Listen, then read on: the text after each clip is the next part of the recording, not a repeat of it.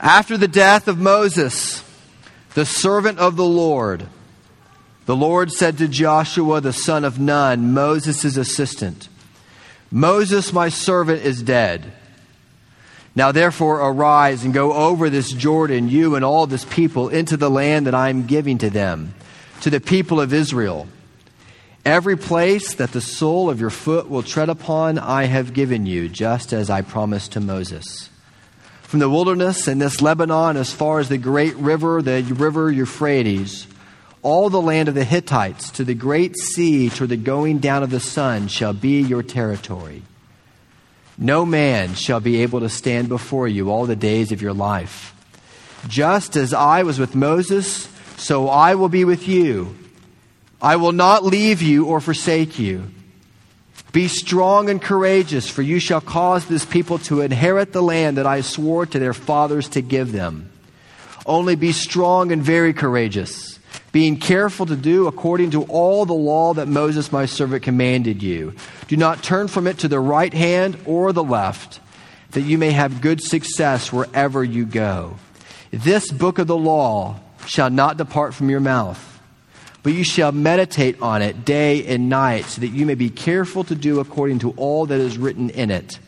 For then you will make your way prosperous, and then you will have good success. Have I not commanded you? Be strong and courageous. Do not be frightened, and do not be dismayed, for the Lord your God is with you wherever you go. And to the Reubenites, the Gadites, and the half tribe of Manasseh, Joshua said, Remember the word that Moses, the servant of the Lord, commanded you, saying, The Lord your God is providing you a place of rest and will give you this land. Your wives, your little ones, and your livestock shall remain in the land that Moses gave you beyond the Jordan. But all the men of valor among you shall pass over armed before your brothers and shall help them until the Lord gives rest to your brothers as he has to you. And they also take possession of the land that the Lord your God is giving them. Then you shall return to the land of your possession and shall possess it. The land that Moses, the servant of the Lord, gave you beyond the Jordan toward the sunrise. And they answered Joshua, all that you have commanded us, we will do, and wherever you send us, we will go. Just as we obeyed Moses in all things, so we will obey you. Only may the Lord your God be with you, as he was with Moses. Whoever rebels against your commandment and disobeys your words, whatever you command him, shall be put to death. Only be strong and courageous. This is the word of the Lord. Thanks be to God. Let's pray together, shall we? Let's, let's sing together. Do you know, we sang I Need Thee Every Hour. That's a beautiful song. Let's sing it.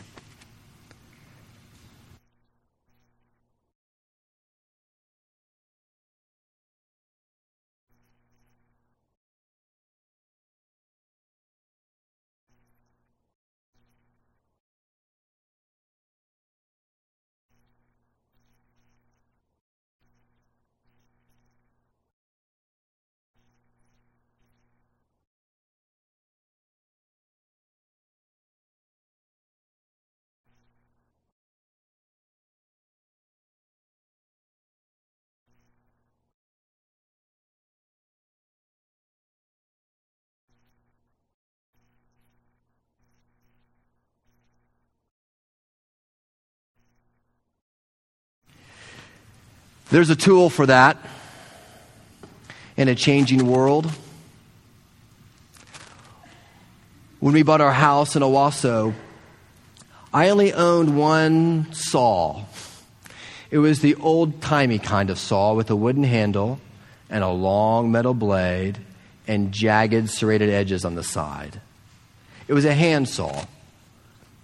And little did I know that there are many other kinds of saws table saws, band saws, jig saws, chain saws, even pull saws. A saw was just one of many thousands of kinds of tools are there to help you. They are to give you strength. They are to be used to get things done. Oh, there's a tool for that. Archimedes said, Give me a lever long enough and a fulcrum on which to place it, and I shall move the world. This week I listened to an old, old preacher who's in retirement, who is a preacher in Alabama for many, many years, tell me he didn't used to have to listen. He didn't used to have to push his people to come to corporate worship on Sunday. He didn't have to wonder about evangelism as much because all the neighbors around his church were doing it. He didn't have to wonder if people would be in church on Sundays. You know why? Because he knew that every person's boss would ask them on Monday if they were at church on Sunday. He ministered in a time when there were blue laws. He ministered in a time when the Ten Commandments were in the schools. He ministered in a time when under God was in the Pledge of Allegiance. He ministered in a time, friends, that sociologists and theologians call Christendom, which existed for 1700 years and is no more. Even in a very conservative culture like we live in right now, the religiously unaffiliated, self professing unaffiliated, is skyrocketing. And many people are looking around the world today and they are wondering, what in the world am I to do? Because the church never prepared me for that.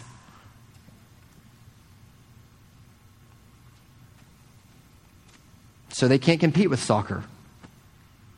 They can't compete with Starbucks on Sunday morning. And so they, once professing Christians, throw in the towel and they leave the church.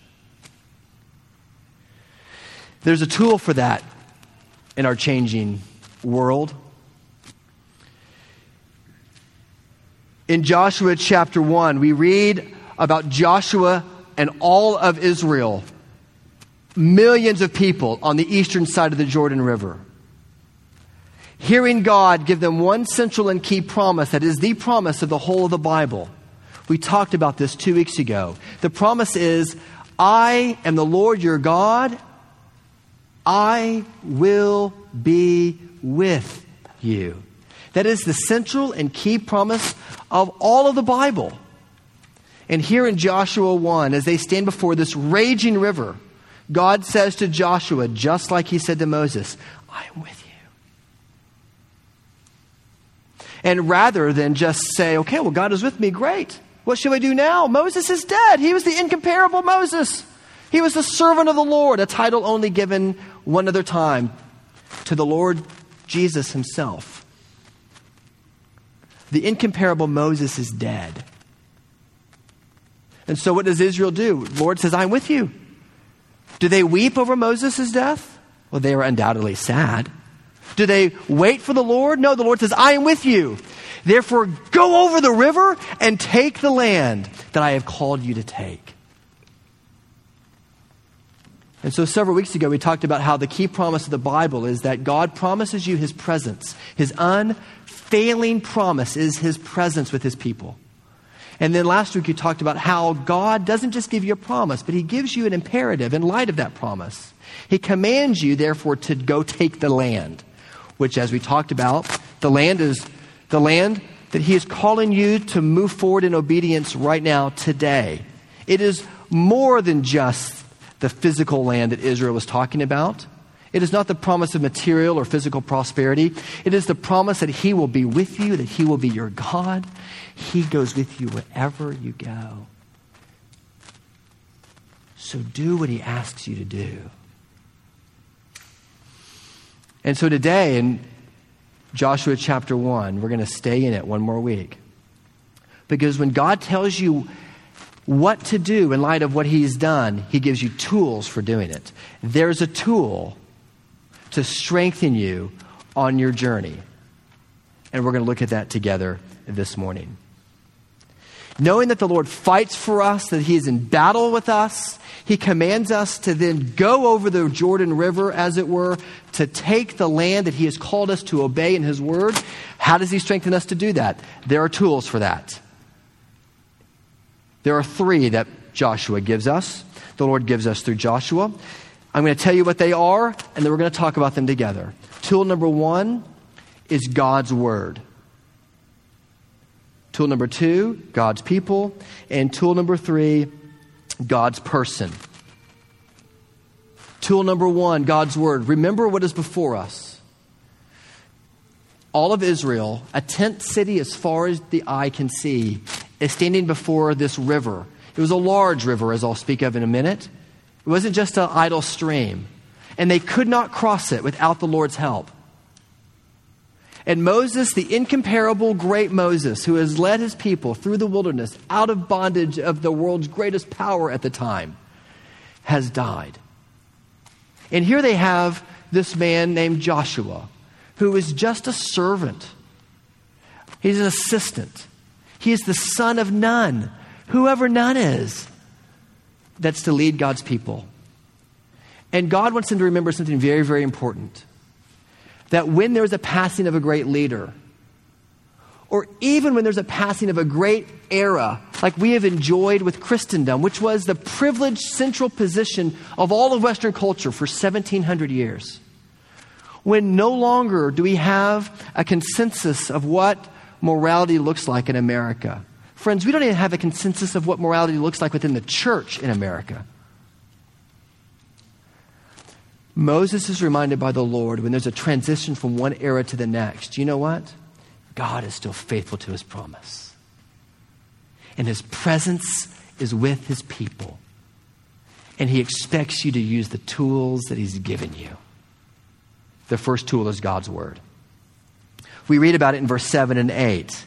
Only be strong and very courageous. Be careful to do according to the law. Lower your eyes to your bulletin and look at the text according to all the law, verse 7, that Moses my servant commanded you. Do not turn to it from it to the right or to the left, that you may have good success wherever you go. This book of the law shall not depart from your mouth, but you shall meditate, literally in Hebrew, you shall mutter it day and night, so that you may be careful to do all that is written in it. For then you will make your way prosperous, and then you will have good success. Arguably, that verse, 7 and 8, is one of the most quoted verses of all of the Old Testament, isn't it? And we see that God calls us to use His Word. But what many, many people do with that is they take that promise, which was given to Joshua at a specific point in history, and we say, if I just use the Bible, however I choose, it says I will have good success. And so we use the Bible like a talisman to just give us the success we would always want, even if we weren't Christians. We use the Bible much like we would use any other how to manual. Like I would use my car manual. I'm having a rough day. How do I get through the day? But the Lord doesn't intend for the Bible to be used merely in that way. The Lord gives Moses his word, which for us, we can extrapolate that to mean all of Scripture, Old Testament and New. But for Moses, what was his Torah, his law? It was merely the first five books of Moses in the Old Testament. That's all he had. And he was to chew on it, he was to mutter it, he was to think about it day and night. Why? Because God said, if you understand what I'm doing in the world and how I am reshaping you and reforming you into my image, then you will begin to have success. Because sometimes your plans are not my plans. And I never ask your opinion, God says to us. Thank goodness He doesn't. And God says to Joshua, Joshua, meditate on my word and you will have good success wherever you go. But Joshua, success means you do what I've commanded you to do. It does not mean that you will get the promotion at work. It does not necessarily mean that your kids will grow up and they will be the perfect image of what you imagine your children to be. Your families will be messy. That does not mean that one promise of God's has failed you. Do you know that? The Bible does not promise you perfect families. It promises you that God is with you. And you know what? That is what you need because you don't believe it. You end up using the word as a way to read it to get God to love you more, as if an infinite ocean could be more infinite. He loves you because he loves you and he's yours. And therefore, we are to meditate on his word in order to know what he has called us to do and to be. I don't meditate on God's word for some personal gain or goal that I want, however good that goal or personal gain might be.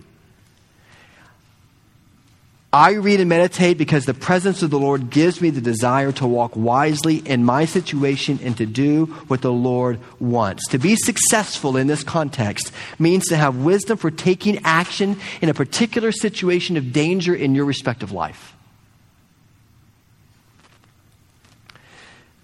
Prosperous just means to advance across something, which for Moses was quite literal. He had to advance across a raging river.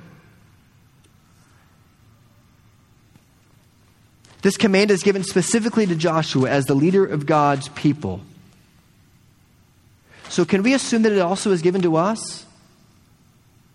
It was first given to Joshua, and secondarily, it was given to all of Israel, and only in the third sense is it given to us. But of course, you can assume it's given to you too.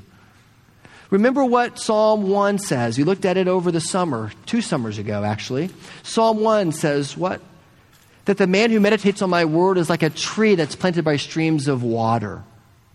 He yields his fruit in season, and his leaves never wither.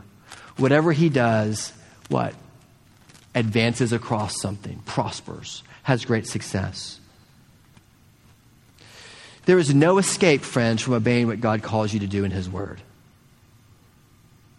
He has given you a tool.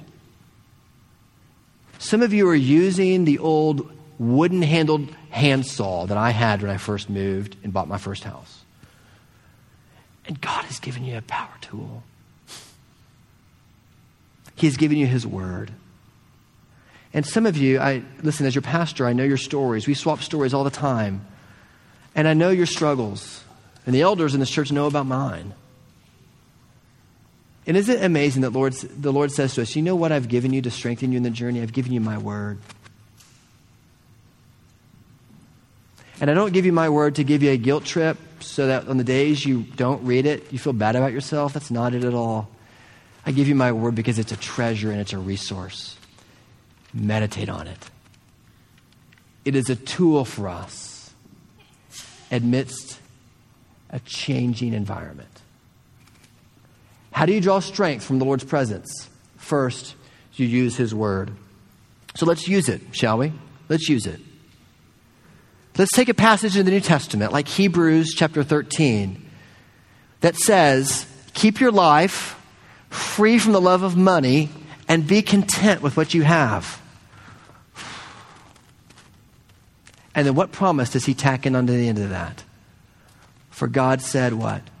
Never will I leave you, never will I forsake you. He pulls this Old Testament promise into your current situation to say the chief promise that you and I tend to not believe is that Jesus is with you and he loves you. God calls his people to avail themselves to the tool of his word. Here in Joshua chapter 1, Joshua, be strong and courageous. How? Meditate on my law day and night. Not a bad recommendation. Jesus calls us to walk forward in obedience, not because by our obedience we in any way, in any way, earn, gain our salvation, nor do we in any way accrue more love from Jesus. Our merit is solely the merit of Jesus himself. And when the Father looks at you, he sees the spotless, blameless righteousness of his Son Jesus. He cannot love you anymore. And therefore, out of that love, it should make us long to read his love letter and to do what it says. He gives us the tool amidst a changing world. He gives us his word. Secondly, he gives us God's people. Now, there is a lot of space in Joshua chapter 1, taking up, talking about the two and a half tribes and the seven and a half tribes. The Reubenites, the Gadites, and the half tribe of Manasseh, back in Numbers, were given an allotment of land on the eastern side of the Jordan River, where all of Israel now stands. The eastern side of the Jordan had very high plateaus. It was wonderful for grazing. It was a fantastic area for ranching. So they took the land. The Reubenites, the Gadites, and half of the tribe of Manasseh took land on the eastern side of the Jordan. And you can imagine, couldn't you, that within the camp of Israel, they're settling down, they're building permanent homes. You can imagine that there might be a seed of bitterness in the heart of the other seven and a half tribes to know that these two and a half tribes have already gotten their land, and we still have to go across the river. Like, we have to go through the city. We have to conquer the Canaanites. They already have their land. They're done. And the Lord knew that the bitterness might erupt in Israel. And so he said, back in Numbers 32, he said, Lest you have another Kadesh Barnea, another rebellion amongst God's people. The two and a half tribes of Israel, stay with me. I know I'm getting into Bible speak here, but listen to me. The two and a half tribes of Israel, the Reubenites, Gadites, and the half tribe of Manasseh, promised their brothers that they would go over the river and fight with them. That they would not just sit and take what was theirs, which was theirs, but they said, We will go over with you. And it's remarkable that these guys fought for their brothers and they armed themselves. And 40,000 men strong, Israel goes over and they take first the city of Jericho, as we're going to learn about down the line as we go through Joshua. What's interesting about this whole idea is that it's hard for me as a modern American to grasp this, honestly. And it's hard for you, too, to grasp it because we tend to think about our spirituality in very individualistic ways. But the point that God is trying to make with Joshua is that the unity of God's people is essential to their fidelity to his commands. Listen, you don't have to feel all warm and fuzzy about one another. You don't have to have best friends on every row in our church. That's okay. You're not going to. We're a large group of people and growing. It's going to, the dynamic relationship will change. But you have to be unified. We have to be unified together. And so, therefore, if there's someone in the church that you're gossiping about, or there's someone in the church where you are like doing gymnastics around the gym to avoid, listen, that affects me. As a Christian, that affects you as a Christian. You know, any of you have your yards treated? You don't have to raise your hand if you don't want to, but like some people have their yards treated, right? And you know, when you live in Oklahoma, that most of our yards are Bermuda grass.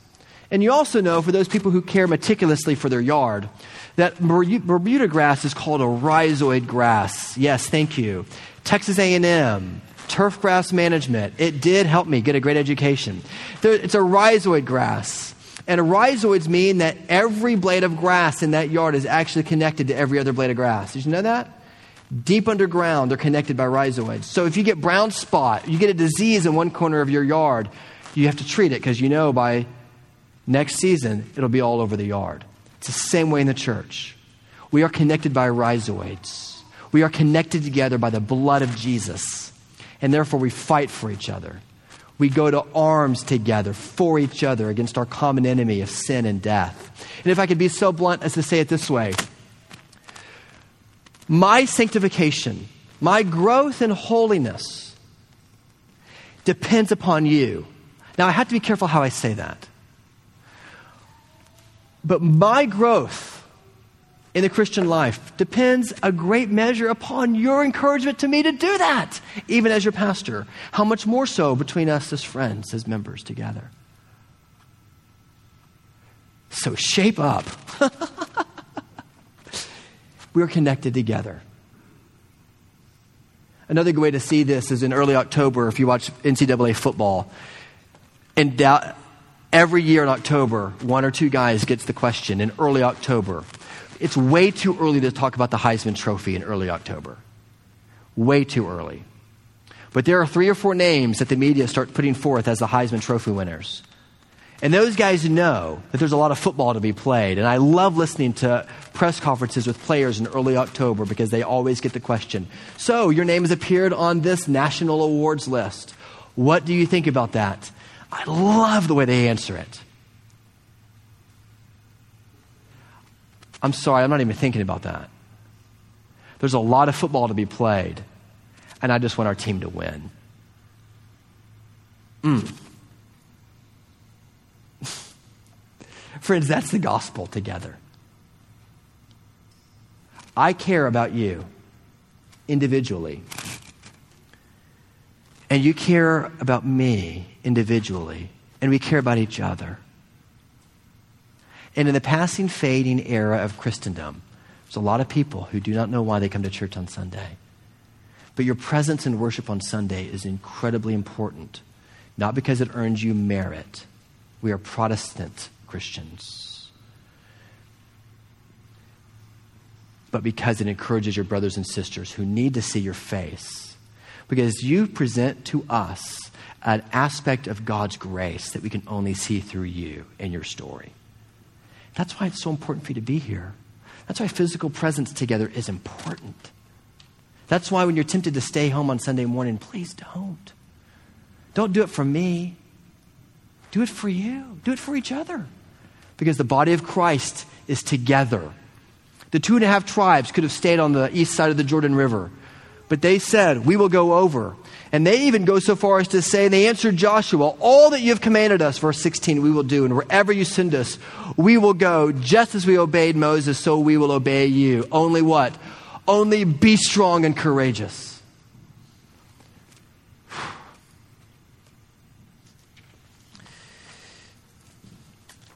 That is why we were told to rejoice with those who rejoice and to weep with those who weep, and to bear one another's burdens, and to work out your salvation with fear and trembling. I work out my salvation with you, and you work out my salvation with me, because we grow to understand Jesus' love for us better together, because we were made to be a, a community. And so, would you pray for me? Would you pray for your elders? Because it is our job, our calling to help shepherd the sheep the best we can. And we ourselves are sheep under the authority of shepherds. And we need the same accountability as you do. But oh, friends, let's do it together. Struggle is a good thing. Let's talk about the struggles together. Victory comes in the Christian life through struggle because repentance is the way up, not perfection. There's only one person who's ever been perfect, and that is Jesus. And he empowers us by his Holy Spirit to walk in holiness together, set apart for his kingdom purposes. There is a tool for the changing world. How do we know the presence among us to strengthen us? His presence comes through the pronouncement of His word. His presence comes through His people, the unity of believers. And thirdly and finally, His presence comes through His person, the person of His choosing. The person in Joshua chapter 1 that God chooses to lead is Joshua. And notice that Joshua chapter 1 is written to whom? Verse 1 After the death of Moses, the servant of the Lord, the Lord said to whom? To Joshua. Joshua 1 is written to God's person, secondarily to Israel, and in a tertiary or third way is written to us.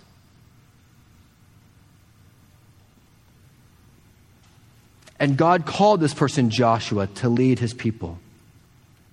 And as Joshua unfolds, you see the unfolding instructions of God to a man, to a leader, to lead his people across the great river to take the land.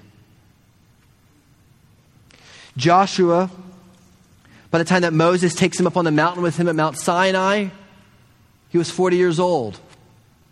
Joshua had already become a great, mighty, and military leader. Joshua had had great success in the past, but here he is, way in over his head. But God appoints Joshua in his weakness. Why does he spend the first chapter of Joshua like giving him a pep talk? Because Joshua was trembling in his boots. And God had to remind him to be strong and courageous. And before Joshua set this mighty river which was not just an idle stream, it was not Bird Creek. It was a torrent of a river that traveled down into the Dead Sea, 1,385 feet, which at its deepest point in the gully in the middle was 100 feet deep. There was no way they could cross this river without the Lord's help. And God appointed a person. And some of you know that the name Joshua in the Old Testament is the name Jesus in the New. God saves. And God saves you from the river, which, if you enter it wrongly, you will be swept away to death. And friends, God saves you from the river of your sin, the raging river of your treachery, the raging tumult of the war that you are waging against God, that each one of you have. God saves you by a man. And Joshua is a preview and a type of the man ahead of his time, that God saves you by one who is also appointed. God saves you in his Son. And God spoke to his Son even more plainly than he spoke to Joshua. And God appointed Jesus to be your Savior. You, individually, as part of you, his covenant community. And only through God's Savior, his Son, can he save you from instant peril and death? Listen, let me close and be really practical. When you are sluggish spiritually, when you are facing a challenge, when you are being lazy in your ways, as it were, or you are overwhelmed by something that is before you, when sin has a grip on you, when all you really want is the manna in the desert, all you really want is to go back in time to when Christendom ruled the land. When all you want is to wander around peacefully in the wilderness for a while. Don't look for the presence of God in any other way but in that which the Lord provides. The unfailing promise of God's unlimited provision is in his presence with his people. And it comes to us in ways that the Lord specifically provides His Word, His people, the church, and His Son. And number one, number three, rather, must become number one. So take the Son. And you will get across the raging river. Take the Son, and you will be prosperous and successful in your ways. For without the Son, you will surely fail. Without the Lord Christ, you will surely be swept away.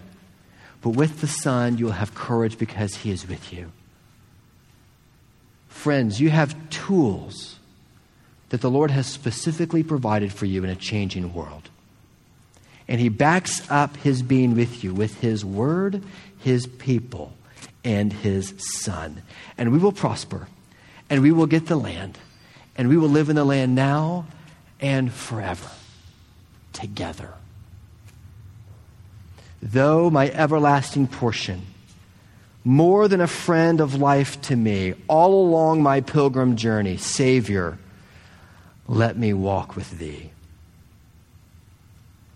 Amen. Father, we need you every hour. Most gracious Lord, there is no tender voice like yours that peace can afford. We need you. Oh, we need you. Every hour we need you. So bless us now and come to us.